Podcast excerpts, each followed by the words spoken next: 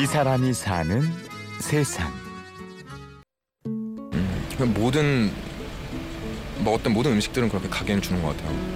매일매일 먹었던 모든 음식들 그런 것들은 모든 음식에 다 사연이 있고 모든 음식에 추억이 있고 먹는 사람이 있으면 그걸 만드는 사람이 있고 언제 어디서 누구와 함께 먹는지에 따라 음식을 둘러싼 다양한 이야기들이 펼쳐지는데요. 오늘의 주인공 정동현 씨. 그는 군복무를 하면서 주방이라는 새로운 공간을 만났습니다. 근데 그때 원래는 행정병이었는데 원래 일손이 워낙 부족하다 보니까 예, 뭐 취사도 다 같이 하게 되는데 그때 처음 칼을 잡고 요리라 비슷한 것들을 했을 때 든 만족감과 행복이란 게 이루 말할 수가 없어요. 하루 시간 중에 내가 칼을 잡을 수 있는 시간만 기다리게 되고 그래서 남들은 내가 불쌍하다고 얘기 생각을 했지만 나는 너무나 즐겁고 행복한 거였죠. 그때 아, 이 일이 이렇게 행복할 수가 있구나. 내가 뭔가를 만들어서 남이 먹는다는 경험이 이렇게 크, 가슴 충만한 일이었구나. 그 경험이 너무나 각인이 되고 요리를 좋아했지만 요리사로 살아가는 데는 확신이 없었습니다. 학교를 졸업하고 일단 식품 유통업체에 취직을 했습니다. 한 27살 되던 해 10월경에 보면 일기를 써놓은 게 있었어요.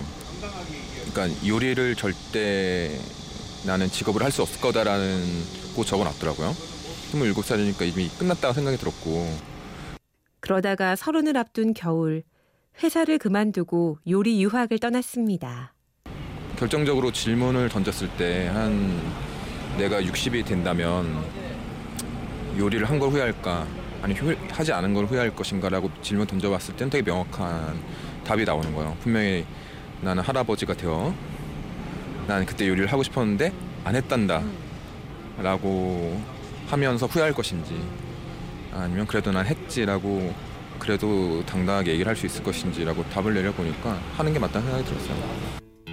영국 남부 서리에 있는 한 요리 학교에 등록해 요리사가 되기 위한 과정을 시작했습니다. 그렇죠? 아침에는 빵을 굽고 새벽에 일어나서 빵을 내가 구워 먹고 저녁에는 혼자 밥을 또 해 먹고 그랬던 것 같아요 매일매일. 요리 자체는 어렵지 않았던 것 같아요. 요리 학교 자체는 워낙에 학교니까 다들 친절하게 대해주고 음, 단지 제가 다녔던 학교가 한국인이 거의 없었어요. 한국인 한 명, 저까지 두 명, 나머지는 다 원어민이니까. 그런 것들이 의사소통이 좀 힘들었고 외국 생활을 혼자 해야 되고 그런 외로움이 좀 어려웠던 것 같아요 책을 보고 음식을 만들며 쌓인 것들을 블로그를 열어 글로 풀어내기 시작한 것도 이때부터였지요. 네, 그때 이제 그때부터 좀 글을 쓰기 시작을 했죠. 그러니까 워낙에 내 나만의 시간밖에 없고 방에 혼자 있으면 책 보고 글 쓰고 책 보고 글 쓰고 그랬던 것 같아요. 요리하고. 과정을 마치고 레스토랑에 일자리를 얻어 호주로 갔습니다. 낯선 사람들과 매일 좁은 주방에서 부대끼며 음식을 만들었습니다. 일단 뭔가 파악이 안 되잖아요. 도대체 어떻게 움직이는 건지, 어떻게 메뉴를 받는 건지, 어떻게 준비하는 건지 자체가 완전 이제 모르는 세상이었고 그런 거 익숙해지는데 시간이 좀 걸렸고 무엇보다 한 15시간 정도 끊임없이 일을 해야 된다는 것 자체가 되게 신기한 경험이었어요. 누군가의 앞에 놓인 한 그릇의 음식. 그 속에 담긴 수고로움의 가치에 대해서도 새삼 깨닫게 됐지요. 보통 일을 하다가 이제 계속 쉬어가는 타이밍이 생기는 거죠.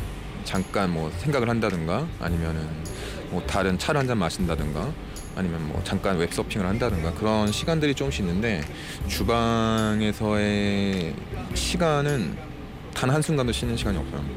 5시간 내내 화장실 가는 시간 빼고 끊임없이 나의 손은 뭔가를 하고 있어야 된다는 것. 나의 손은 무언가를 계속 해야 된다는 그런 게 되게 몸이 적응하는 데가 시간이 걸렸던 것 같아요.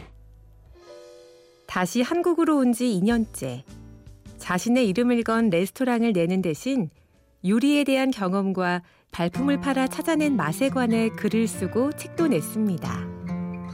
처음 계획했던 것처럼 요리만 하는 사람으로 살고 있진 않지만 생각한 대로 흘러가지 않는 인생을 보며 오히려 더 큰 걸 배웠습니다.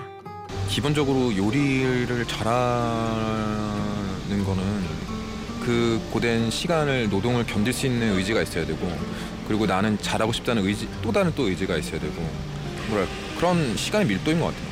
결국 잘하고자 하는 열망이 있는 사람들은 잘할 수밖에 없는 시스템인 거죠. 그럼 나중에는 결국 이기는 사람들은 그 시간을 이겨내고 견디고 하는 사람이 이기게 되는 게 아닌가 싶어요.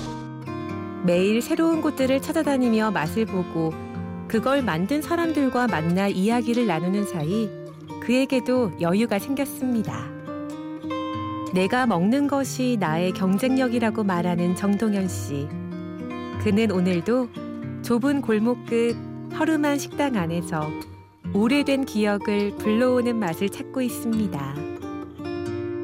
이 사람이 사는 세상. 오늘은 요리사 정동현 씨를 만났습니다.